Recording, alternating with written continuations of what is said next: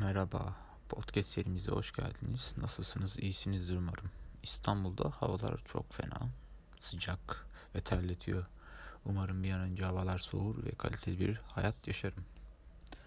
Kaderimizi seviyor muyuz? Kaderimizde oluşan olaylara öfke ve pişmanlık duymalı mıyız? Yoksa bunu kabullenmeli miyiz? İnsandaki büyüklük için ifadem amorfatidir. Başka bir şey istememek, ne ileriye ne geriye tüm benliğine doğru, zorunlu olana ne yalnızca katlanmak ne de gizlenmek. Aksine sevmek onu der Nietzsche. Belki de Nietzsche gibi kaderimize razı gelip onu sevmek, onunla yaşamak gerek. Ama tabii ki karşı çıkacağım. Tabii ben kim ki kimim yani Nietzsche'ye karşı çıkacağım.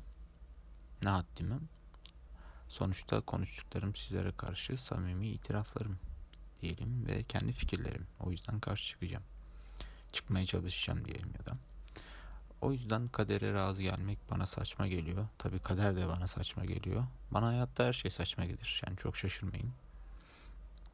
O yüzden her şeye karşı çıkarım ve şaşırırım. Saçma gelir. İsyankar olmak, bir şeyleri kabullenmemek belki de en iyisidir. Bilemeyiz, belki de biliriz. Cevap sizde. İnsan kendini bilmediği sürece başkalarının dayattığı hayatı yaşar keşkeler ve pişmanlıklar yaşayan insanın aynı zamanda kadere olan bağlılığı söz konusu olursa ne büyük tezat olur değil mi? O yüzden kaderinizi sevin diyeceklerim bu kadar. Belki de isyan da edebilirsiniz. Çok tavsiye etmem. Siz bilirsiniz. Evet teşekkür ederim dinlediğiniz için. Dinleyenler, dinlemeyenler ve hiçbir zaman dinlemeyecekler. İyi günler.